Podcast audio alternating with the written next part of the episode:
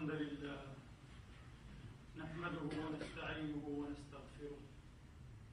ونعوذ بالله من شرور أنفسنا وسيئات أعمالنا. من يهده الله فلا مضل له ومن يضلل فلا هادي له. وأشهد أن لا إله إلا الله وحده لا شريك له. وأشهد أن سيدنا ونبينا وحبيبنا محمدا عبد الله ورسوله. وصفوته من خلقه وأمينه على وحيه. صلى الله تعالى عليه وعلى آله الطيبين الطاهرين وصحابته المباركين الميامين. وأتباعهم بإحسان إلى يوم الدين وسلم تسليما كثيرا. عباد الله أوصيكم ونفسي الخاطئة بتقوى الله العظيم ولزوم طاعته. كما أحذركم وأحذر نفسي من عصيانه ومخالفة أمره. لقوله سبحانه وتعالى من قائل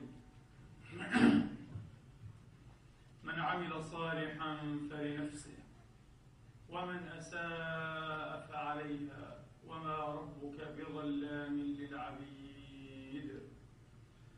ثم أما بعد أيها الإخوة المسلمون الأحباب أيتها الأخوات المسلمات الفاضلات.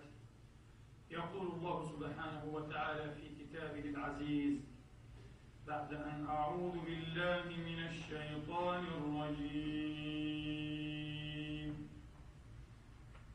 بسم الله الرحمن الرحيم. كما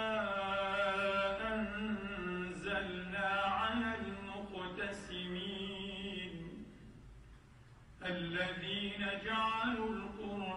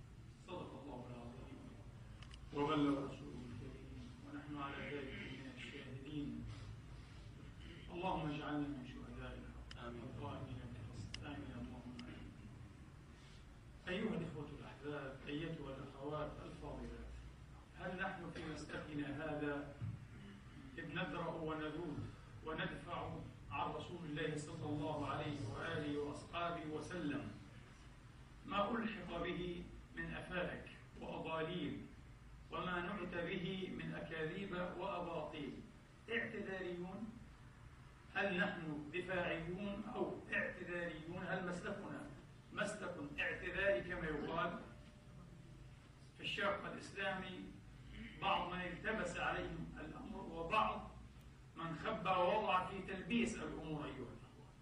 وفي الغرب كثيرون يصفون مسالك العلماء وأهل الذكر والفكر من المسلمين في هذا العصر بأنها مسالك اعتذارية. أقول جدك مسالك دفاعية أو اعتذارية. ونحلل المسألة أيها الإخوة في ضوء فهم المصطلح وفهم حدود التناول.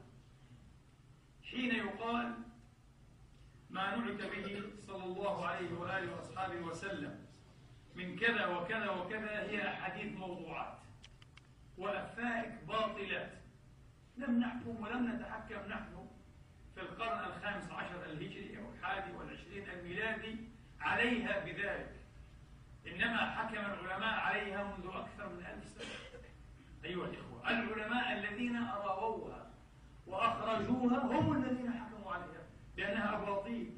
وأحيانا لعنوا أيها الإخوة من ساهم في وضعها. من ساهم في وضعها وافترائها. هم الذين قالوا هذا. حين نكشف النقاب عن هذه الحقيقة ونذكر الجاهلين ممن عميت بصائرهم وأبصارهم وممن يحطبون في كل حبل رائدهم الكر وباعثهم البغض والشنآن. وعلتهم انحراف الطبع واعوجاج الفهم وكلالة الذهن أيها الإخوة.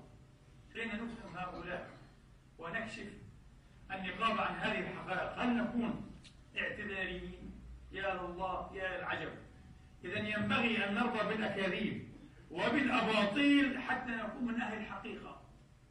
حتى نبرأ من تهمة التعصب أننا أيها الإخوة لسنا متعصبين لنبينا صلى الله عليه وآله وأصحابه وسلم. ينبغي أن نرضى حتى بالأكاذيب وبالأفائك وبالأباطيل. مسلك عجيب لا أدري في أي ذهن ينسلك مثل هذا المسلك.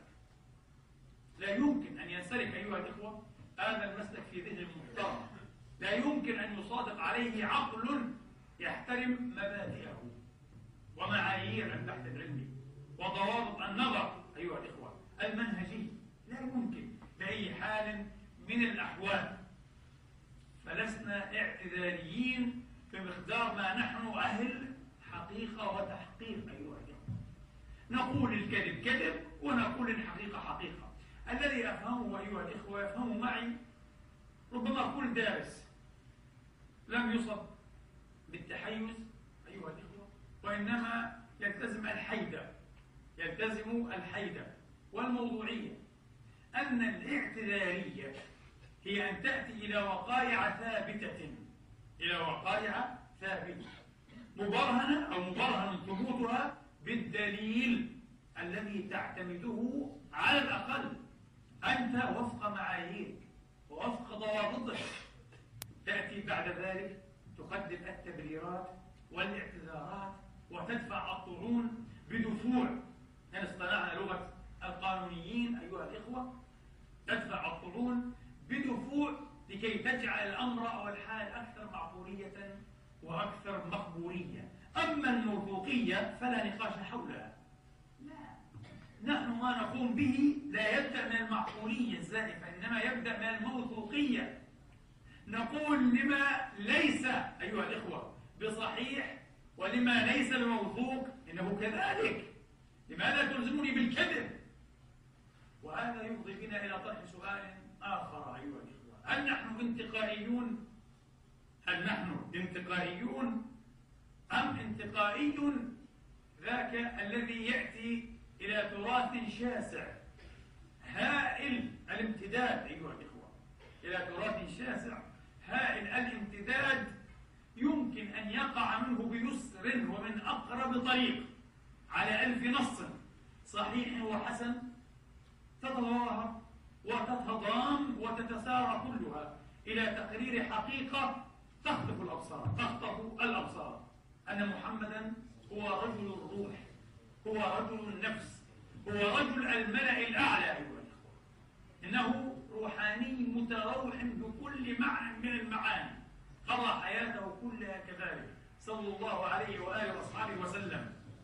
آلاف النصوص من كتاب وسنة مقبولة تشهد بهذا. إنه يعمى عن كل أولئكم. ويأتي ينتجع أيها الإخوة ينتجع المراتع الوبيئة المراتع الوبيئة. فطبعه كطبع الذباب لا يقع إلا على العقل لا يقع إلا على العقل. القذورات والجروح والدماء المتجمدة أو الناسفة أيها الإخوة الوسخة.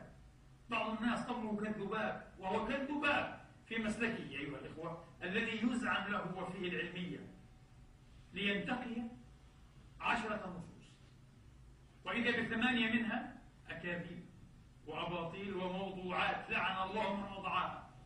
وإذا هو بإزاء اثنين منها لا يحسن لهما ولا فيهما فهما لا من قريب ولا من بعيد فهو ليس من ذلكم في قبيل ولا جبيل ولا في عير ولا نفير كما يقال. ليس هذا عشك فادرج. وإن أردنا أن نؤنثه عشك فادرجي. كما هو مروي أيها الإخوة. شيء عجيب. من الانتقائي إذا لسنا انتقائيين. إنما نحن أيها الإخوة أناس ملياريون. نحترم المعايير التي درجنا عليها. نحترم الضوابط العلمية التي اطلعت عباقرة ونبغت هذه الأمة بتعبيد طرقها وتمهيد سبلها وفتح آفاقها للعالمين ليتعلموا كيف يكون الدرس التاريخي ودرس التوثيق ودرس الموثوقية وليس لأمة ما لهذه الأمة من هذا المنهج. معالم وصور ومنائر وضوابط ونكمل ما بقي من فضلة الرد على القمص التاعس التائه أيها الإخوة. الرجل يزعم أن محمدا صلى الله عليه وآله وأصحابه وسلم إلى أبد الآبدين أيها الإخوة. أن محمدا عليه الصلاة والسلام قد بلغ به التهوس. اللهم غفرا أعوذ بالله من زلات اللسان. اللهم غفرا بلغ به التهوس على حد ما قال التاعس التائه أيها الإخوة. الجنسي أنه فكر حتى في نكاح السيدة البتول المطهرة العذراء مريم وغضب القمص المتداعي المتساخف غضبة منها الكذب منها الكذب والمين والزيف والسخف. لم يبق إلا مريم حتى يفكر فيها وأخذ يثبت ويرعب. كما يقال. ويشيع الحديث المشهور الذي تعرفه العامة والخاصة. أعني قوله صلى الله عليه وآله وأصحابه وسلم يا خديجة إن الله زوجني معك في الجنة مريم بنت عمران وآسيا امرأة فرعون بنت مزاحم وأخت موسى. وفي رواية صرح باسمها. لم يصرح باسمها النبي الكذاب الذي كذب الحديث عن الله عليه. كل ثم هكذا ضبطها العلماء. الثقات كل ثم وقال كلثوم من عندي من معلوماته العميقة جدا. كل ثم أخت موسى عليه الصلاة وأفضل السلام. وبدأ يعلق تعليقات منطلقة منفردة من عقالها لأن الأمر مس الآن أم الرب أم المسيح. مريم عليه الصلاة والسلام. مريم التي خلدها القرآن وأعلى منارها. وشرف مقامها بسورة كاملة. أسماها باسمها. أين في الإنجيل سورة أيها الإخوة؟ أو حتى إصحاح أو سفر اسمه سفر مريم. في كتابنا المقدس. نعم القديم وليس الجديد. هناك سفر إستر. إستر أكرمكم الله. وأكرمكم. واعتذر من هذا. لكن هذه الحقيقة عاهرة يهودية عاهرة. بائعة هوى. هو. كما يقولون بالإنجليزية. عاهرة. قصتها مشهورة. هذه لها كتاب مقدس. في السفر القديم سفر إستر. لكن في كتابنا المقدس بلا شك هو مقدس أيها الإخوة أه؟ هناك سورة اسمها سورة مريم. مريم عليه الصلاة وأفضل السلام المكرمة البتول الزهراء. سيقول لنا هذا القمص الحائر وامثاله؟ دعنا منك. ودعنا من هذه التهويلات والإنشائيات والخضابيات. الحديث صحيح أو ليس بصحيح؟ أقول له أخسأ الله إيه؟ أخسأ الله وأرغم الله أنفك الحديث منكر الحديث موضوع الحديث مكذوب. أفرحت؟ أنت طبعا لا تعرف هذا وإن عرفته فستعمي عليه على عادتك في التعمية. آه. وأحسب أنه لا يستطيع أن يعرف هذا بشكل مقبول في الحد الأدنى. هو أجهل من أن يعرف هذه الأشياء. هذه تخصصات أيها الأخوة لا يدريها. آه. الرجل عنده انترنت هذا من حسنات ومن مثالب الإنترنت. يستطيع بضغط هكذا أن يحصل على مئات النصوص. لكن أيها الإخوة ما يدري المسكين. ما الذي أصابه وما الذي حصل عليه؟ هو يحطب في حبل واحد كل هذه النصوص. ما صح منها وهو أقله وأندره وما بطل منها وهو أكثره أيها الإخوة. وأبأسه ولكن عند مثل هذا النقاش سوف ترى إذا انجلى الغبار أفرس تحت إيه؟ رجلك أم حمار؟ حمير وليس حمار واحد. حمير وبغال كثيرة تحت أرجل هؤلاء التائهين. آه. طبعا أرجو أرجو ألا يقول لي أحد ولو حتى بضميره خفف يا أخي. آه. أقول له اخشى على نفسك حتى النفاق. كان عليك أن تغضب وأن تحتد وأن تشعر حتى بالعار حين ينام النبي. لا تعلمنا الأدب إن كنت من أهل الأدب أصلا أو من أهل الدين بإزاء هذه الشخصيات الملتافة المعلولة. سنرى الآن هل هو شخصية طبيعية أم شخصية معلولة. سنرى موقف الشخصيات الطبيعية أيها الإخوة من عباقرة المسيحيين من عباقرة الأوروبيين الغربيين إزاء أعظم خلق الله صلى الله عليه وآله وأصحابه وسلم. سنرى وقد رأينا في مناسبات كثيرة خالطة الكثير من هذا بحمد الله تبارك وتعالى. رأينا أعظم وأبدع وأشمق الشخصيات كيف نعتوه عليه الصلاة والسلام بأنه نسيج واحد. بأنه ليس فريد عصره بل فريد كل عصر من الأعصار. بأنه أعظم القادة الروحيين على مر تاريخ الدنيا والعالمين أيها المرحومة أني ماري شمل في واحد من كتبها المتأخرة نسبيا. نشرته بالألمانية أولا ثم بالإنجليزية. طبعا موسعة أكثر أيها الإخوة باسم أن محمد is his is his messenger. وأن محمدا رسول الله صلى الله عليه وسلم. والتسمية لها دلالة وأي دلالة؟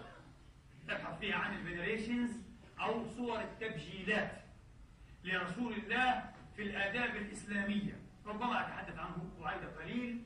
افتتحته ببيت شعر عجيب.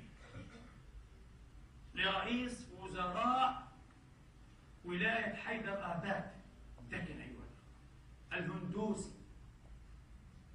رئيس وزراء هذه الولاية كان هندوسيا. يقول بشار يقول هل أنا مؤمن أو أنا كافر؟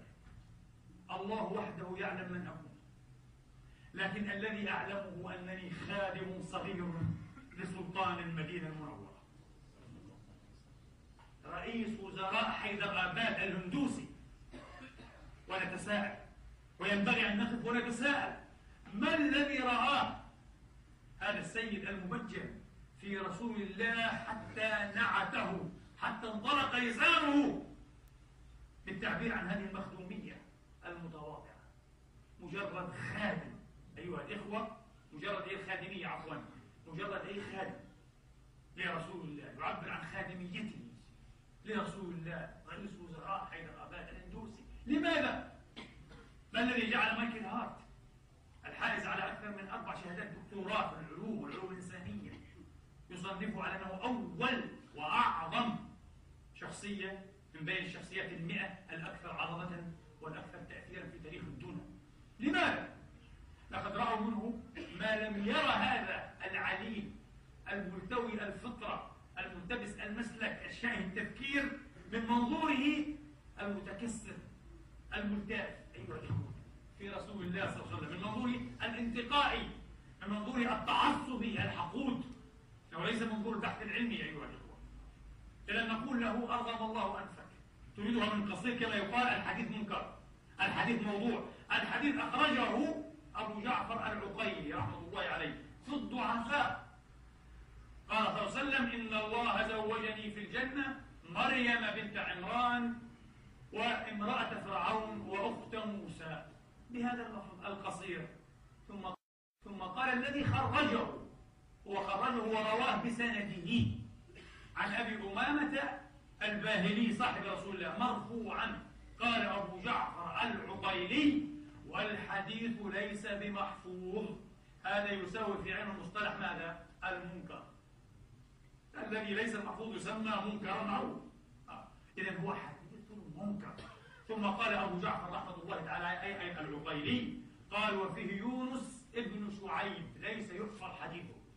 النكرة من هنا وسنزيد أكثر من هذا. العقيلي أغفل إيه عن تلميذ يونس بن شعيب وهو أسوأ حالا من شيخه. عبد الله بن سنان كذاب. عبد الله بن سنان كذاب. قال الذهبي هذا رواه فلان عن عبد الله بن سنان عن شيخه يونس بن شعيب. يونس بن شعيب قال فيه العقيلي نفسه حديث ليس محفوظ. قال فيه البخاري منكر الحديث في التاريخ الكبير البخاري. وقال ابن عدي رحمة الله عليه في الكامل في الضعفاء قال وهذا الحديث هو الذي أنكره عليه البخاري. هذا الحديث بالذات. فليهنأ القمص.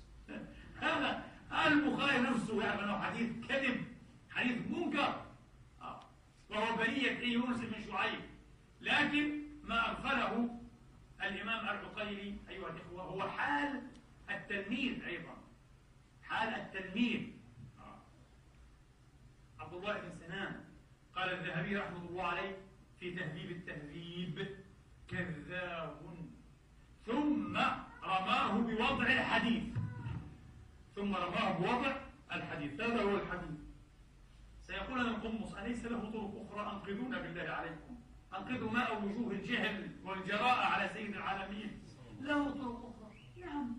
رواه الإمام أبو القاسم الطبراني في المعجم الكبير بسنده عن سعد بن جنادة وهو العوفي صاحب رسول الله أبو عطية. عطية العوفي هذا أبوه سعد بن جنادة. رواه عن سعد بن جنادة. نفس المعنى مرفوعا. قال العلامة نور الدين الهيثمي في مجمع الزوائد بعد أن أخرجه رواه الطبراني عن سعد بن جنادة هو العوفي وفيه من لم أعرفهم. الحديث فيه مجاهيل الأعيان أيها الإخوة. فيه جماعة من مجهولي العين ومجهول العين شر حالا من مجهول الحال أي هو المستور. الحديث الذي بليته جهالة عين راو أو أكثر من راو فيه. لا يقوي غيره ولا يتقوى بالمشاهدات ولا التوابع. يعني بالشواهد والمتابعات لا يتقوى. لماذا؟ عوضوا إلى كتب المصطلح. حديث بلية حديث مجهول والأعيان ربما كانوا أكبر كذابين من يدري؟ الحديث لا يصح إذن. الحديث لا يصح أبدا. ثم أخيرا رواه أبو القاسم الطبراني في المعجم الكبير بسند ظاهره الجودة. رجال السند جيدون. أيها الإخوة عن ابن أبي رواد قال هذه الرواية التي هي التي اعتمدها القمص لا لأنه يرجح بين الروايات أو يطلع عليها ويتبع طرقها. إنما لأنها هي التي يسعه بها إيش؟ الإنترنت أيها الإخوة أو الكتب الإلكترونية. فقط وضع عليها. واسمعوا لهذه الرواية العجيبة. التعيسة أه؟ عن ابن أبي رواد قال دخل صلى الله عليه وسلم على خديجة في مرضها الذي ماتت فيه. كانت تعاني. كان بها التباريح. أيها الإخوة تباريح المرض. فقال بالكره مني ما أرى منك يا خديجة. وقد يجعل الله في الكره خيرا كثيرا.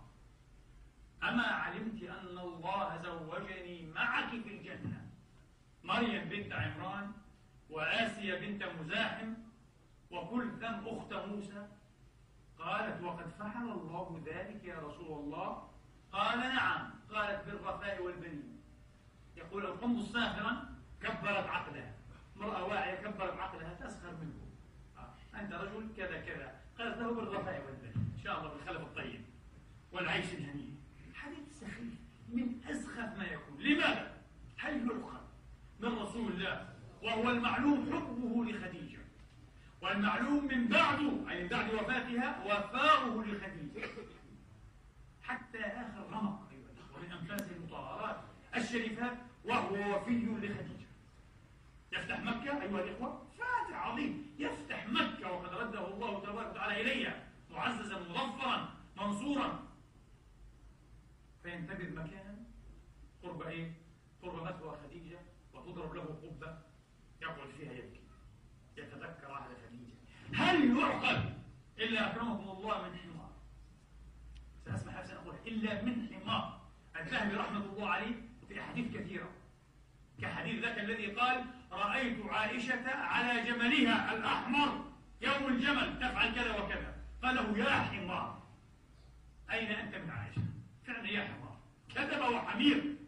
على رسول الله يكذبون.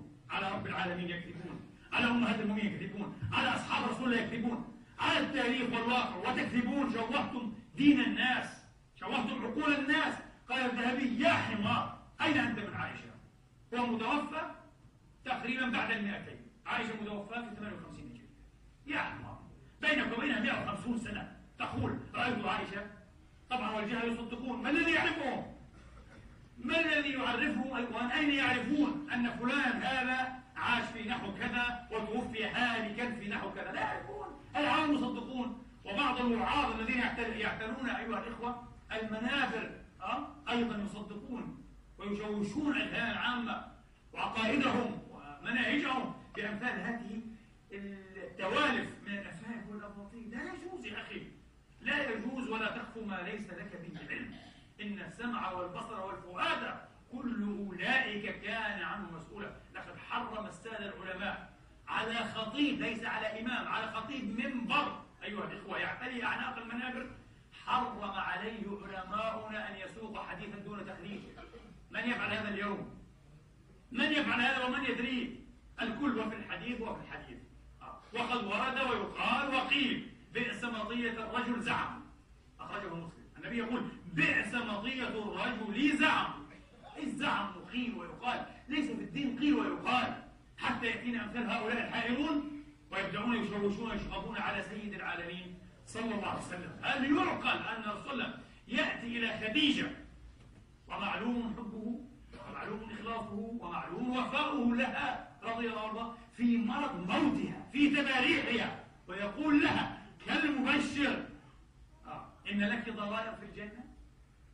آه. لكي تقر عنها وهي تموت ما شاء الله. آه. قل أنت تموتين آه. في حديث آخر آه. طريق أخرى لهذا الحديث. السخيف المكذوب لعن الله من كذبه. أن النبي قال يا عائشة بشري ضرائرك إذا لقيته. في مرض موت كلام سخيف. على كل حال سيقال لنا مرة ثالثة. دعنا من هذا. الحديث أن تقول سنده جيد. نعم رجال السند جيدون لكن من هو ابن أبي رواد؟ هذا بينه وبين رسول الله مفازتان. لا تقطعان في أقل من 30 40 سنة.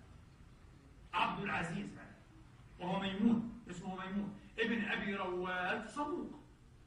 ترجمه في التقريب من الطبقة السابعة أي من كبار تابعي التابعين لم يكن تابعيا. كان من تابعي التابعين لذلك لم يتفق له أن يروي عن صحابي واحد. روى عن بعض التابعين ما لتابعي ولرسول الله. الحديث ليس مرسلا فقط بل منقطع معضل فيه رجلان محذوفان فيه التابعين وفيه الصحابي. ولذلك حكم عليه العلامة الألباني في ضعيفته بالوضع. قال حديث زوجني كذا وكذا حديث موضوع انتهى. إذا كل علمائنا من قديم وفي الحديث. قبل أن يولد هذا القمص وأمثاله وقبل إيه؟ أن يعرف كوعه إن كان يعرفه من بوعه. حكموا على الحديث بأنه منكر وبأنه حديث موضوع ومكذوب. انتهى. فلا تأخذ معركة فارغة. ولا تتعب نفسك ولا تتعنى يا رجل إن كنت تدري. أه؟ دفاعا عن الزهراء البتول عفوا. أه؟ العذراء مريم وعن طهارتها. وعن عفتها وكيف إيه؟ سولت له نفسه أن يفكر إيه؟ في نكاح. انتهى كل شيء أيها الجهود انتهى. إن قال لنا لا تعتبوا عليه أنا لم اكذب لقد ضبطنا عليه أكثر من كذبه في الخطب السابقة. كذبات واضحة أه؟ لا يقال لصاحبها لعى كما تقول العرب يقول أنا لم أكذب. أنا سقط نقول له إن كنت لست من أهله تدعي العلمية والعالمية. لماذا تعرض على أنك عالم وخبير بالتراث الإسلامي وبالسنة والسيرة؟ لست هناك؟ أنت مجرد إنسان عامي في هذا الشأن مثل أي طفل صغير في الشارع. يعرف ألف باء ABC فقط. تطبع الإنترنت تأتينا بالنصوص. لا تدري ما الصحيح ما الضعيف ما المردود ما المقبول لا تعرف شيئا. إذا لا تحاول أن تشكك المسلمين وأن تظهر نفسك كعالم وكناقد كبير تريد أن تسدد ضربات قاتلة. آه إلى صدر الإسلام وصدر نبي الإسلام لست هناك يا مسكين. لست هناك لا أنت ولا أمثالك ولا تستطيع. أخيرا أيها الإخوة وهذا آخر ما ذكره. لم نترك شيئا بفضل الله تعالى مما ذكره في هذه المسألة. مسألة الحياة الجنسية رسول الله والهوس الجنسي. تحت عنوان هل محمد قدوة؟ وسنجيب على هذا السؤال في خطبة اليوم. هل محمد أسوة لك أيها المسلم؟ أعظم أسوة والأسوة الوحيدة والأسوة الأعظم والأكرم والأبقى والنموذج الفذ صلى الله عليه وآله وآله وأصحابه وسلم على الرغم منكم من كل شان وحاقد وجهول ملبس يبقى كذلك كذلك بل هو أسوة لمن قد سمعتم أيها لبعض الهندوس لبعض اليهود لبعض المسيحيين لبعض اللادينيين لبعض الملاحدة محمد يشكل الأسوة يشكل عظمة العظمات. من منظار آخر نظروا إليه من منظار الحقيقة والوقائع لا الأفات والأضاليل والأكاذيب السخيفة مثل هذه الموضوعات ها؟ التي حطبها في حبل جهله وتلبيسه وتفضيله فهو رجل ضليل بلا شك أيها الأخوة. طيب نعود الآن آخر ما ألقى أيها الإخوة. طبعا أتى بأكذوبة صغيرة من عند الشيعة وهي عند الشيعة أكذوبة أن النبي كان يقبل بين فاطمة كذب كذب محض عند الشيعة وعند السنة. واسألوا عن هذا الشيعة واسألوا عن هذه كذابي الشيعة في كتبهم. كما لدينا أيها الإخوة كذبون لديهم كذابون أيضا. وهذا من الكذب الواضح السخيف. ولكن الثابت أنه كان يقبل فاطمة أيها الإخوة في جبينها ويقعدها مكانه ولو قبلها في وجهها عاد ابنته كلنا نقبل بناتنا إيه؟ في وجوههن. ليس في الفم انما في الوجه. على كل. ناتي الآن إلى آخر ما ألقاه.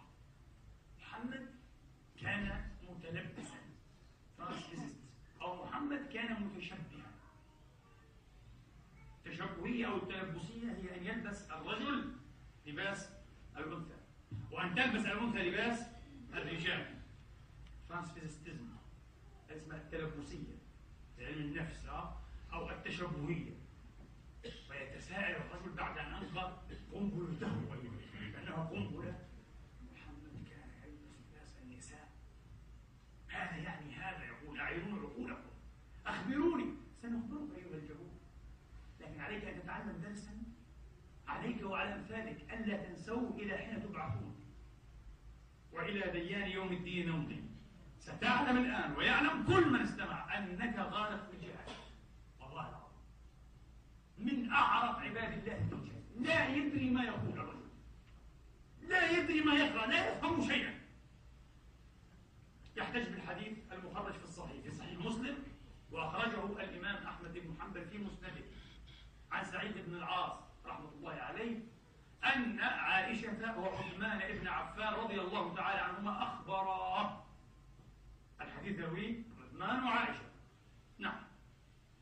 أخبراه أن أبا بكر الصديق رضي الله تعالى عنه استأذن على رسول الله ورسول الله في بيته في حجرته عند عائشة مضطجع على فراشه لابس مرط عائشة.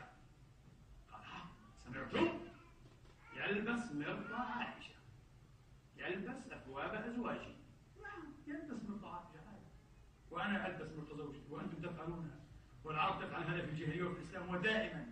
عليك أن تدري أيها العلامة الكبير ما هو المرط وكيف يلبس وماذا تقول في اللغة والمعجمات أيها المتحدث المتساخف المتصابي. وهو لابس مرط عائشة إلى آخر الحديث. لن أسوقه مع معروف. حديث حياة عثمان. حديث حياة عثمان. قال والنبي قال عائشة اجمعي عليك ثيابك لما فقال انظروا هو سماه ثوبا. إذا المرض ثوب. ومن يقول أن المرض ليس بثوب؟ نعم المرض ثوب. لكن هو يظن أن المرض ثوب آه أيها الإخوة مقدود ثوب مخيط مثل هذه الثياب. لأنه علامة في اللغة هو. ولا يستطيع حتى أن يبحث عن المادة عن الكلمة في مادتها لا يعرف. أنا أتحداه. وهذا متطور ويقرأ القرآن. قراءة ملحونة ذلك عيسى ابن مريم قول الحق. مكتوب قول الحق يا شاب مكتوب قوله وبين قول وقول فرق ما بين السماء والأرض. ينفي شركك وتثليثك ويثبت وحدانية الله يا مثلث لا يفهم. يقول هذه آية تؤكد أن عيسى هو ابن الله وأنه جزء من الله. قال قول يا جاهل يا أعمى البصر كما أنت أعمى البصيرة مكتوب القرآن قوله. أم مكتوب قوله لا يعرف. مستحيل أن يعربها أتحداه يوم الدين أن يعربها. إلا أن يقرأها ولن يفهمها إذا قرأها. إذا قرأها لن يفهمها. حتى في كتب الإعراب تعليم القرآن. ما علينا؟ نعود. قال يا وأحاديث أخرى. نقول لا أحاديث صحيحة. في الصحيحين وفي السنن والمسانيد وفي غيرها. أنه أفاد وقرر أن الوحي كان يأتي في ثوب عائشة. صحيح؟ نعم. في البخاري. قال النبي لأم سلمة أه؟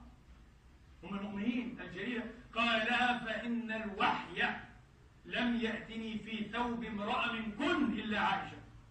مذكور في البخاري نعم المسلم مذكور هذا هو كأنه يريد أن يبدهنا أن يصكنا صك الجندل كأننا لا نعلم هذا. الأمة كلها تعلم هذا. أنه كان يكون في ثوب عائشة في مرط عائشة. ليس هذا فخر أنا سأزيد هذا المتحدث.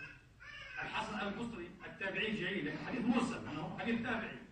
كما أخرجه إسحاق بن راهوية في مسنده ومن طريق إسحاق أخرجه البيهقي رحمة الله عليه في كبرى في السنن الكبرى. لكن من طريق إسحاق. فيكفينا وخلص هو مخرج عند إسحاق بن راهوية. آه. في مسنده عن الحسن البصري قال كان صلى الله عليه وآله وأصحابه وسلم يصلي في مروط نسائه أي في أكسيتهن. أكسية مما يشترى بالستة والسبعة. ويتزر بهن. يعني كان نساءه يتزرن بهن. يتخذن هذه الأكسية أزرا أيها الأخوة هذا الحسن يقول يا سيدي بلاش. في صحيح مسلم حديث الكساء. تعرفه الشيعة طبعا أحسن من السنة ويعرفه علماء ومتلقبوا أهل السنة. حديث الكساء المشهور جدا جدا. في حديث الكساء في صحيح مسلم هذه إحدى روايات حديث الكساء. خرج صلى الله عليه وآله وأصحابه وسلم ذات غداء وعليه مرط مرحل من شعر أسود. وعليه مرط مرحل من شعر أسود. فجلس فجاء الحسين فأدخله في مرطه فجاء الحسن إلى آخر حديث الكساء الذي يقول في آخره اللهم هؤلاء أهل بيتي. اللهم فأذهب عنهم الرجس وطهرهم تطهيرا. والحديث صحيح لا بأس. ابن الأثير الجزري في معجمه الحديثي في الفرق أه؟ النهاية يقول وفي الحديث أنه صلى كان يصلي وعليه من هذه المرحلات. وعليه من هذه المرحلات. ما هي المرحلات؟ المروط المرحلة. يقال مرط مرحل للأسف وجدت بعض المحققين المعاصرين لدينا علامات. المرجلات. مرجل اسمه مرحل وليس مرجلا يا محقق. للأسف. ادعاءات كبيرة. تعالوا. مرحلات. المرحل هو المرط الذي عليه صور الرحل الرحل الذي يوضع عليها على الإبل والنوق. آه. اسمه إيه؟ الرحل هذا. صور الرحل هذا توضع إيه؟ أو ترسم أو تنقش يوشى بها بعض فيها المروط فيسمى المرط المرحل. انتهينا. إذا لا نستطيع أن ندفع في صدر القمص. المسكين نقول له الحديث ليس صحيحا. الأحاديث صحيحة. لكن انتبهوا الآن قبل أن نجيب الجواب الذي هو سيكون كلمة الفصل. ما في كلام. واضح جدا. يأتيكم على وجه الآن نحب أن نقول حديث أن الوحي لم يأته في ثوب امرأة إلا عائشة رواه البخاري ورواه بلفظ آخر في لحاف امرأة من كل لحاف. الآن رواه الإمام الترمذي والإمام النسائي والإمام البيهقي في الكبرى وأبو يعلى الموصلي وغيرهم كثيرون يعزون على الحقيقة. أنا أنا سأختصر جميعا رووه بلفظ ماذا؟ في لحاف اختاروا أو اختار الرواة أو روى الرواة. هذا ما هو أحرى أن يقال أيها الإخوة. روى الرواة أنه قال في لحاف امرأة منكن إلا عائشة. في لحاف ورواه الإمام أحمد في مسنده بلفظ في بيت امرأة منكن إلا عائشة. أي بيت عائشة. بيت. إذا لدينا لفظ بيت لدينا لفظ لحاف لحاف بطانية كبيرة. ولدينا لفظ ماذا؟ ثوب. أي ذلك كان لا يضرنا. هو يحب الثوب فليبقى في ثوب عائشة ليس هناك ما يضر. لماذا؟ أيها الإخوة كان على هذا الرجل لو كان يعرف العربية هو ليس مستشرقا. فرنساويا انجليزيا اسبانيا هولنديا. هو مصري قبطي. عاش حياته كلها في مصر أليس كذلك؟ يعني ابن العربية يعرف العربية التي لا يعرف الرجل أعجمي. أه؟ كأن لسانه لم يفتق بالعربية يوما. من الدهر عجيب. كان عليه أن يتساءل ما هو المرض؟ نعم النبي يصلي في مرض عائشة. انتبهوا هنا أول ملحوظة علمية. الشخص المتشبه هذا ليس من عندي؟ كما تقول مصادر أه؟ علم النفس أيها الأخوة الشخص المتشبه في عموم الأحوال وفي معظم الحالات يتشبه خلسة خفية. ليس أمام الناس. الذي يكون أمام الناس ليس متشبه هذا اسمه المخنث. شيء شيء آخر المخنث هذا. ها؟ المتشبه موضوع آخر ويكون واثقا من قوته الرجولية في علم النفس. ها؟ ولكن يتشبه خلسة وخفية وتحدث له أحوال انتشائية أخجل من ذكرها. هل النبي لو كان وحاشاه اللهم غفرا اللهم اغفر لنا. هل كان النبي يتشبه خلسة وخفية أم أمام الناس؟ أمام الناس أمام كبار أصحابه أبي بكر وعمر أه؟ أمام عثمان إيه؟ اختلف الوضع. لحياء عثمان. قال عثمان رجل حي فخشيت ألا يبلغ في حاجته يعني في طلبه. إن رآني وأنا على تلك الحال. فجلس وغطى فخذه وكان النبي. آه. لحياء عثمان. أو حديث. هذا يعتبر في محامد رسول الله صلى الله عليه وسلم. في محامد في معالي أخلاقه. صلى الله عليه وسلم. نعم ينزل كل أحد منزلته ويستحي من إيه؟ ممن غلب عليه الحياء وطبه الحياء. عثمان بن نورين رضوان الله تعالى عليه. لكن النبي كان يصلي في مروط نسائه. الصحابة يرونه في حديث إسحاق أه؟ حديث الكساء يخرج في مروط نسائه. عادي. إذا ما هو المرط؟ واحد. المرط أنا عدت إلى ما تحت يدي من معجمات اللغة وهي أوثقها وأشهرها. من العين للخليل بن أحمد الفراهيدي آه. إلى الأزهري إلى صحاح الجوهري إلى الصاحب ابن عباد إلى كتب ابن سيدة ابن سيدة رحمة الله تعالى عليه إلى الفيروز عبادي إلى غير هؤلاء كلهم أطبقوا على إيه؟ على تعريف واحد المرض هو كساء أيها الإخوة يتخذ من خز أو من كتان أو من صوف أو من غيره آه. لا يسمى مرطا أيها الإخوة لا يسمى إيه؟ مرطا إلا وهو إيه؟ غير مفصل بلغتنا يعني بشكير آه. الذي تتزرون به في الحج تعرفون هذا بشكير كبير تتزر به هذا يسمى مرطا يتخذ نفسه ماذا؟ إزارا طبعا هو نفسه إن وضعته على عاتقي كما كان يفعل النبي يصلي فيه فيسمى ماذا الآن؟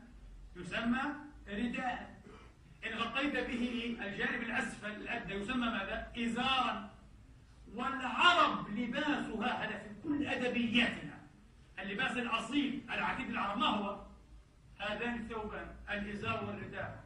قال أبو العلاء المعري في معجز أحمد كتاب الشيخ معجز أحمد إذا لبزك ثوب الحسن أصغره الضمير في أصغره يعود على الجزع الجزع. إذا لبزك آه أي سلبك هنا. لبزك ثوب الحسن أصغره وصرت مثلي في ثوبين من السقم قال الشراح لماذا قال في ثوبين؟ قالوا لأن العرب إيه؟ هذا لباسها المعروف إزار ورداء. إزار ورداء. وهم يكنون. آه كما نقول يكنون. يكنون أيها الإخوة أو يكنون عن طهارة الإنسان وعفته. بماذا؟ بطهارة ماذا؟ إزاره ومعقده. آه؟ ومعقده. طاهر المعقد. طاهر الإزار. هذا لباس العرب. إذا هذا المرض تبتزل به المرأة نعم ويبتزل به الرجل على سواء وقد يتردى به الرجل وقد تتنفع به المرأة تأخذه وتضعه على رأسها. هذا اسمه مرض يا قمص هذا هو المرض. يظن أن المرض هو ثوب مخيط. طب هو قبل حلقات قال عائشة كانت صغيرة وطفلة صغيرة وضعيفة والنبي كان معروف طبعا. فخما مفخما معروف. آه. طيب لو كان ثوبا مخيطا كما فهم هو بذهنه الكريم وفهمه العليم. كيف اتسع لرسول الله؟ مستحيل. آه.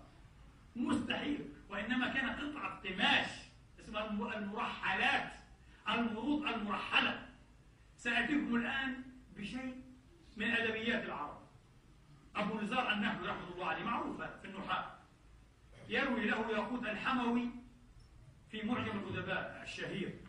يقول أراجع لي عيشي الفارق أم هو عني نازح شاحق ألا وهل تسعفني أوبة يعلو بها نجم المنى الهابط؟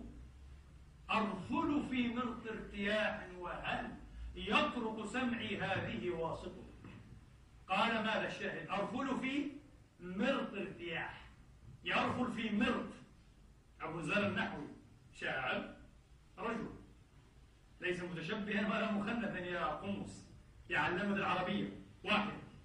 ثانيا ماذا قال ابن الهبارية الشاعر العباس المشهور ابن الهبارية قال ودان قد أقا قد أبان الهجر قرب جوار. ودان قريب من قال. يتحدث عن حبيبه القاري له الذي صرمه وتغير عليه ودادا ومحبة. قال ودان قد أبان الهجر قرب جواره. وإن ضمنا في مضجع واحد مرضه انتبهوا هذا شعر العرب يا حبيبي ابن الهبارية. وإن ضمنا في مضجع واحد ماذا؟ مرضه. طبعا الرجل يضطجع في مرضه وفي مرض زوجه وفي مرضه. وهي تضطجع في مرض قد يكون لها وقد يكون لزوجها لأنه مرض. بش بشكير بطانية كبيرة. ليس ثوبا مفضولا على قد النساء حتى تقول لي في ثوب زوجته. ومذكور الثوب هو المرض مرض عائشة. وفي مروط نسائه يصلي. عليه الصلاة والسلام. قال وإن ضمنا في مضجع واحد مرط الحسين بن واسام الشاعر العباسي المشاغب الهجاء المجود في الهجاء والذي يشبه كان يشبه في عصره بابن الرومي في عصره. ابن واسام معروف. ابن واسام وهذه القصيدة على فكرة كانت سبب عزله عن عمله السياسي. عزل بسبب هذه القصيدة الهجائية المطلعة. يقول فيها في إيه؟ في مهجومه ها قال فأقبل نحو عجلان يعثر في مرط كسيه مبرغة قمل في مرط كسيه طبعا أصل كسيه كسيه وإنما كانت سكيت هكذا للضرورة الشعرية قال يعثر في مرط كسيه مبرغة قمل يعني يسعى فيه؟ البراغيث؟ والقمل في هذا المرط يقول إيه يعثر في مرط كيف يعثر في مرطه هل ترداه أو اتزر به؟ اتزر به لأنه قال يعثر يأخذ المرط يتزر به. يقال لبسه ثوبا. أي ثوب؟ الإزار. كيف ثوب العرب الإزار والرداء. هذا هو الثوب الأصلي العرب. فقال يعثر في مرط يعثر في مرط يا أيها القمص العلامة العربية. علامة العربية درس الأداء تحتج أنت على رسول الأدب وعلى رسول العربية. وعلى رسول القرآن أفصح العربية وأبلغها. من أين لك هذا؟ أن لك هذا؟ هيهات هيهات. لما تؤمن أنت وأمثالك الجهل. قال الله الجهل. وبعد ذلك نسمع بعض الاتصالات من بعض المسلمين والمسلمات ممن تنصروا أو على وشك لأنهم تخلخلوا. زعزع هذا القمص الجهول الحائر أيها الإخوة الضلين زعزع عقائدهم في نبي الله أكبر. إن صدقوا. لم يكونوا مسيحيين كذبا شيء آخر. إن صدق بعضهم. آه. نسأل الله لهم الهداية. شيء عجيب لماذا؟ لأنكم جهلة هذا المتصل جاهل إن كان مسلما جاهل. لم يفتح في حياته كتابا حتى في الأدب. لا يعرف كيف يتعامل مع المعجم. لا يعرف ما هو المعجم. ثم يشك في رسول؟ الإنسانية. الآن شككت ما شاء الله جاءك العلم. جاءتك البينة. جاءك القرآن على وجهه. قال الشاعر الصوفي تركت السوى وهو الطهارة عندما تلفعت في تلفعت في مرط الهوى وهو زينتي. يقول تلفعت في مرط الهوى. كيف يتلفع المرء في مرط الهوى؟ إذا وضعه على رأسه كما تتلفع به المرأة تتخمر به وقد تلفع. يتزر به يتردى أيها الإخوة ويطرح أيضا إيش؟ تلفاع يتلفع به. الشعر كثير. ماذا كثير جدا. الشاعر إبراهيم بن عبد الرحمن السؤالاتي. المعروف بالسؤالات رحمة الله عليه. ماذا يقول؟ يقول وألبسني مرط النحور مخلقا. انتبه هو لباس هو ثوب. وهو رجل ذكر. يقول ألبسني مرط النحور يا قمص. وألبسني مرط النحور مخلقا. وأعدمني برد الشباب جديدا. غزال كناس لو رأته من السماء نجومها خرت إليه سجودا شوف الشعر. الشعر الضليع المفوه اللزم المبين. لكن ليس المتشبه ولا المخنث. يعرف عربيته ويعرف ما يليق به وما يليق له من الرجال. أيها الإخوة يقول وألبسني مرط النحول مخلقا وأعدمني برد الشباب جديدا. غزال كناس لو رأته من السماء كواكبها خرت إليه سجودا. يشبه محبوبه بغزال إيه؟ خرج من كناسه. بيت الظبي والغزال اسمه الكناس الجوار الكنس. هذا هو هذه لغة العرب. هذا معجمنا هذا لساننا. إذا ماذا يؤخذ على رسول الله؟ لا شيء. كما كان يتزر العرب أيها الإخوة في الجاهلية وفي الإسلام إلى عصور قريبة. الآن في اليمن في اليمن نفس الشيء. يأخذون هذه المروط يتزنون بها وقد تتزن بها المرأة أيضا نفس الشيء. وقد يضعه رداء في الحج نفعل هذا نحن. فإذا ما الذي أخذ على رسول الله حتى يتهم بأنه متشبه ترانسفيرست لا شيء إلا الجهل. ومن يكن ذا فم مريض يجد مرا به الماء الزلالة.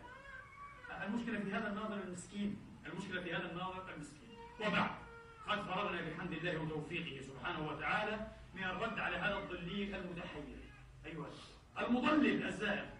فرغنا منه وانتهينا بفضل الله وإن في ذلك لآية. لمن كان له عقل ومن كان له قدرة على الاعتبار فليعتبر أيها الإخوة ويميز بين أهل الحق وأهل الباطل بين أهل البحث وأهل التلبيس. وأهل التلبيس قال كما أنزلنا على المقتسمين الذين جعلوا القرآن عظيم أصحاب المنهج الانتقائي. في حلقة نفاجأ بأن الرسول عيايا. الرسول كان عاجزا جنسيا.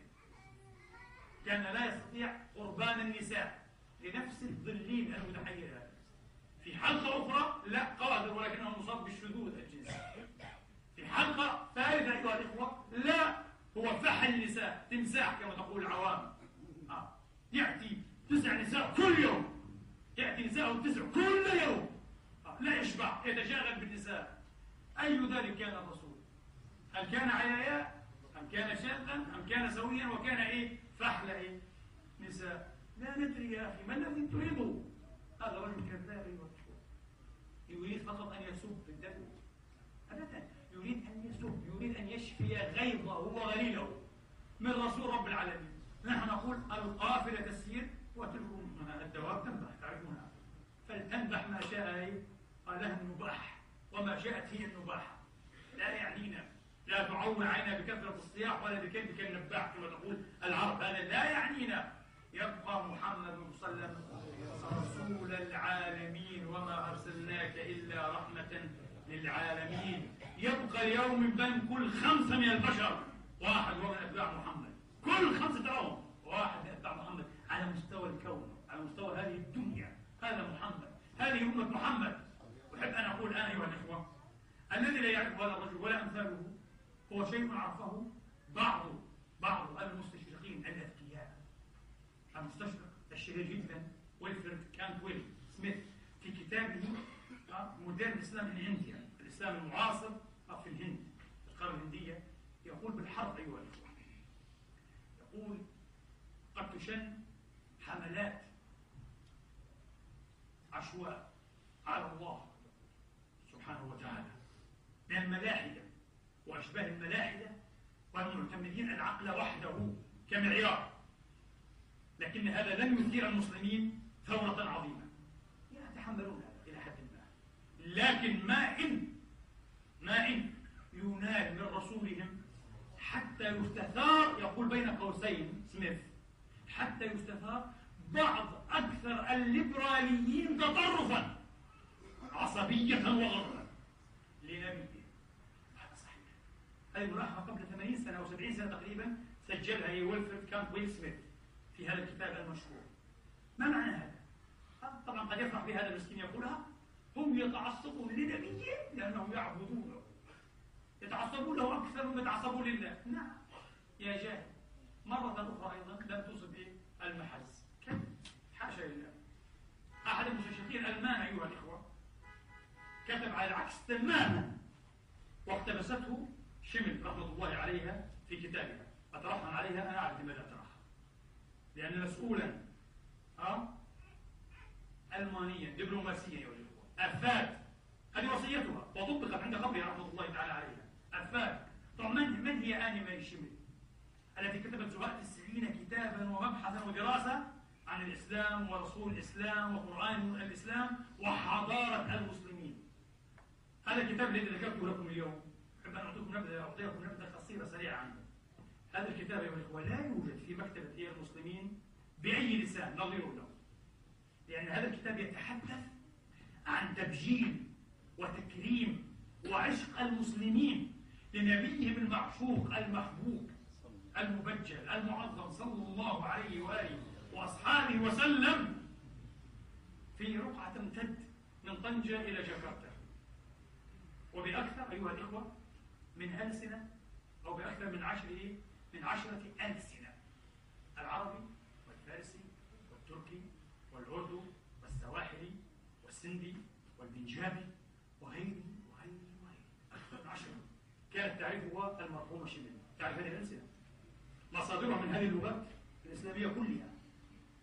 أيضا واطلاعات هائلة في الثقافات الألمانية ثقافتها الأصيلة أيها الإخوة والإنجليزية والفرنسية والإيطالية والروسية واليابانية هذه هي آني ماري شيمر رحمة الله عليه. انتبهوا هذه لغاتها وهذه مباحثها وهذه مصادرها.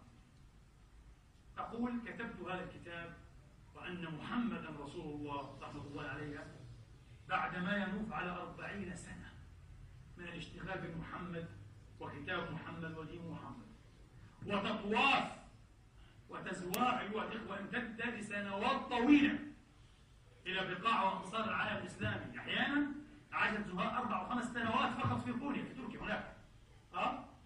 عاشت هذه المؤرخة العظيمة والمفكرة الفذة المتفردة عايش محمدا أكثر من أربعين سنة. وأنجز هذا الكتاب العجب. كتاب عجب. أنا قرأت كتاب عجب. فعلا عجب أيها الإخوة. من مسلم؟ أي عالم مسلم يستطيع أن ينجز دراسة مثل هذه؟ عن محمد عند السند وعند الهند وعند الفرس وعند الترك وعند الأمازيغ أه؟ وعند العرب في كل القرون في شعرهم ونثرهم في عاداتهم وتقاليدهم. هذا كتاب شبه كانت وصيته يقول هذا إيه الدروماس الألماني قبل أن تلفظ أنفاسها رحمة الله عليها رحمة واسعة أن تدفن وأن يقرأ القرآن عند رأسها قبل أن توضع في حفرتها. نعم. لذلك أنا حتى حين سألت وسألت أخانا العلامة هوفمان هل أسلمت؟ فتردد. وكأنه لا. لا. بعد أن عرفت هذا قطعا السيدة كانت مسلمة رحمة الله عليها. توصي بأن يقرأ القرآن عند رأسها تقول في وصيتها بحسب هذا الدبلوماسي الألماني أه؟ من هون ليكون آخر عهدي بالدنيا هذه الكلمات الإلهية عاشت معها وبها وعاشت لها وجاء في الإسلام مرجعيتها الصامتة لم تستعلم بأنها مسلمة ودون أن تستعلم جنت عليها هجمات شعواء عشوائية ووصفت بأقلع وأبشع الوصف هذا التعصب تعصب عندهم لا يحتملون هذا والسؤال الآن ما الذي رأته آني مال الشمل في رسول الله حتى تعيش معه أربعين سنة بالحليب ما الذي رأته ثم ما الذي قالته بعد أربعين سنة؟ أربعون سنة. كل هذه اللغات كل هذه الثقافات. وتزعمون كتاب عن الإسلام ودراسة. ماذا رأت في رسول الله؟ أكثر الشخصيات. أيها الإخوة محبوبية. وعرض كتابه عن محبوبية عن تبجيل محمد صلى الله عليه وسلم. عند هذه الشعوب ذكر قصة عجيبة. عن سيدة تركيا لم ترزق الولد. سيدة تركيا ليس لها؟ أولاد لم ترزق الولد والخلف. تقول شبه تعرف والتقت بها.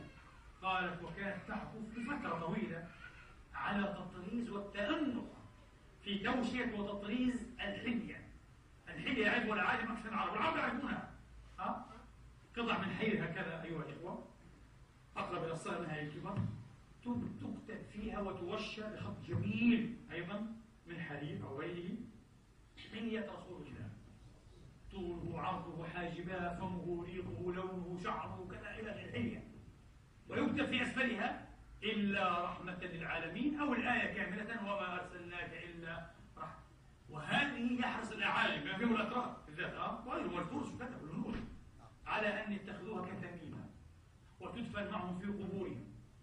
ويستشفون بها أيضا. أه. يستشفون يطلبون الشفاء لأولادهم وأنفسهم بهذه الحلية. ويرونها شيئا عظيما إنها حلية محمد. تقول آني ماري شمل رأيت هذه السيدة المسنة وهي تعكف على هي الحلية التاسعة. تقول هذه آخر حلية أنا أعمل عليها منذ فترة. لم أرزق الولد. فعسى أن تكون هذه الحليات التسع. شفعاء لي بدل أولادي التسعة لو كنت رزقته يوم القيامة حب عجيب ما أحبت أمة رسولها أو شخصا من البشر كما أحبت هذه الأمة العظيمة نبيها صلى الله عليه وسلم.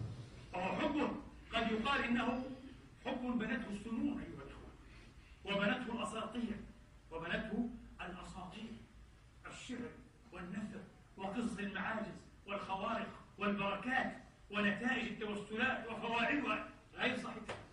محمد كان محبوبا الحب كله. إنه شيء أستغفر الله أكثر من حب. إنه شوق مقلق وعشق ممد محرق أيها الإخوة. نعم. استولى وسطى بقلوب أصحابه كاللهب كالنار أيها الإخوة. أحرق إيه؟ السوى أحرق كل شيء ما عدا حب الله ورسوله.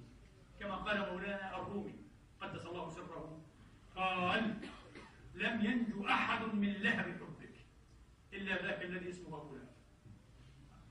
ولو ألهبه حب محمد لأصبح أبا السعد لكنه عاش ومات في أبا لهب وسيصلى نارا ذات لهب. كاللهب أيها الإخوة حب محمد. أبو سفيان لأول أهل شهد قال تالله ما رأيت أي أحدا يحب أحدا كحب أصحاب محمد في قصة خبيب خبيب بن عدي بن عدي خبيب بن عدي.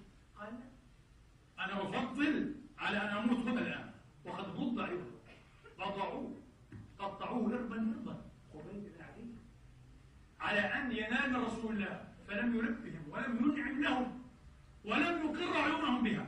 رضوان الله تعالى عليه. ثم خيروه أن يطلق يسرح أيها الإخوة. شغلة خيالية على أن يكون محمدا مكانه هل توافق؟ أن يصاب محمد وأنت تنجو. قال عايزين؟ قال والله الذي لا إله إلا هو. أنا لا أرضى أصلا. أن أكون في أهلي. سالما. موفورا ورسول الله لا يقتل هكذا أو يبضع وإنما إيه؟ تشوفه شوكا شوكا لا. أنا أبضع نعم أقطع نعم أموت نعم على أن إيه؟ يكون هو الموفور الناجي المعافى. لا تشوفوا شوكا أنا أقول لكم شيئا واحدا. والله هذه عقيدتي بالله العظيم هذا ليس من رسول الله ولا من أصحابه. هذا عمل الله. هذه النار الله التي أوقدها. من أوقد حبه وعشقه في قلوب أمته هو رب العالمين. أبدا. النبي لا يعرف لا يستطيع هذا لا هو ولا غيره. هذا من الله. لأنه صفوة الله. الإمام المقري وحدثتكم مرة عنده كتاب أكثر من 500 صفحة اسمه فتح المتعال في شرف النعال. يتحدث عن نعال رسول الله. كيف كان نعله؟ كيف قبال النعل؟ الإبزيم هذا الذي يوضع إيه؟ بين الإبهام والثريها القبال كيف قبال نعله كيف شكل نعله ورسومات لهذا النعل وقصائد وشعر ونثر وقصص وخوارق وكرامات. فتح المتعال أكثر من 500 صفحة. في الشعر الإسلامي كله ليس العربي فقط أشعار كثيرة عن نعل رسول الله. يقال إن العرش نفسه شرف بنعل رسول الله. فصار نعله ذروة العرش. يقال إن الملائكة الكروبيين هذا الشعر ليس حديثا انتبهوا هذا الشعر شعر إسلامي. يعبر لنا ولهم عن مدى حبنا لحبيبنا لطبيبنا لقرة عيوننا. صلى الله عليه وسلم. نفديه بأرواحنا وأنفسنا والله أيها الإخوة. نعيش ونموت على هذا بحمد الله تبارك وتعالى. هم يعجبون لا يستطيعون أن يفهموا. يقال الملائكة الكروبيون احتكت بعرش رسول الله عفوا بنعل رسول الله. تتشرف به الملائكة عمد العرش. أحبت أن تحتك بالنعل. يقول الشعر الإسلامي العجمي هذا النعل دخل به على منقطع الأين على حيث لا حيث وأين لا أين بالنعل هذا. لكن موسى قيل له اخلع عليك إنك بالوادي المقدس طوى. نحن وادينا نعل رسول الله يقول الشعر الإسلامي وادينا طورنا طور سينائنا هو نعله. هذا هو محمد ولذلك أيها الإخوة ينقل المستشفى الجيفي حافظ الجيفي الشهير في مقاله عن النبوات. ينقل عن علامة مصر الشيخ الأزهر في وقته مصطفى المراغي رحمة الله عليه. وقد التقى صديقا له قسا إنجليزيا. آه. قال له أنا أعتقد أن السبب الكامن وراء هذه الهجمات التي يشنها الغرب الغرب المسيحي على الإسلام وعلى رسوله ما هو السبب شوف عقلية كبيرة المرابي مصلح وعالم وعقل ضخم آه. قال السبب هو أنهم لم يدركوا بعد المكانة التي لرسول الله في قلوب أمته مش قادرين يفهموا صحيح يا جماعة تعرفون لماذا؟ نعود إلى إيه؟ ويلفرد كانت ويل سميث إذا تهجم على الله الأمة لا تستثار من عند آخرها صحيح كم تهجم على الله؟ ملايين المرات كل يوم الصحف في الكتابات عند الملاحم. عندنا مركزيون في الوطن العربي. كثيرون وأحزاب. لكن حين تهجم على رسول الله. تستثار الأمة فعلا كما قال سميث من عند آخرها. حتى العلمانيون حتى الليبراليون. الكل مستثار ويغضب. عجيب تعرفون لماذا؟ لأن الله ليس لنا وحدنا. الله هو إله العالمين. ورب الناس أجمعين. فالتهجم علينا أنه يغيظنا ويحرقنا. لا يعادل الهجوم على ماذا؟ على كياننا علينا جميعا جملة وتفصيلا على تاريخنا على حضارتنا على مشخصاتنا. لكن الهجوم على محمد بن عبد الله الآن بين قوسين للتفسير من هو؟ حظنا من الأنبياء. من نبينا محمد. آه. ونحن حظه من الأمم وهو الذي قال وأعطاه المفتاح قبل سميث وغير سميث. قال أنا حظكم من الأنبياء وأنتم حظي من الأمم. يا لسعد يا لنعم الحظ يا لشرف الحظ. أيها الأخوة نعم هو حظنا لذلك الهجوم عليه هو هجوم عليه. مباشرة على كل واحد منا وعلى تاريخنا وعلى وجودنا وعلى كرامتنا وعلى هويتنا وعلى مشخصاتنا. علينا جملة وتفصيلا. لا نحتمله ونرد. لكن نرد كما علمنا هو أن نرد. بأساليب تختلف وتتفاوت بين الحكمة وبين التجاهل المبرمج. أيها الإخوة تكبير العقل كما يقال وبين تفنيد الأباطيل. لا نواجه الإرهاب بالإرهاب أيها الإخوة ولا السخف بالسخف إنما نواجه الإرهاب والسخف بعقل متفتح وحكمة وبصيرة ومحبة وذوبان في الحق ورسول الحق. نسأل الله تبارك وتعالى أن يجعلنا أوفياء له ولدينه وأن يحيينا على سنته وأن يميتنا على ملته. وأن يبعثنا يوم القيامة في زمرته وتحت لوائه اللهم آمين. أقول ما تسمعون أستغفر الله ولكم فاستغفروه. فيا فوز المستقيم.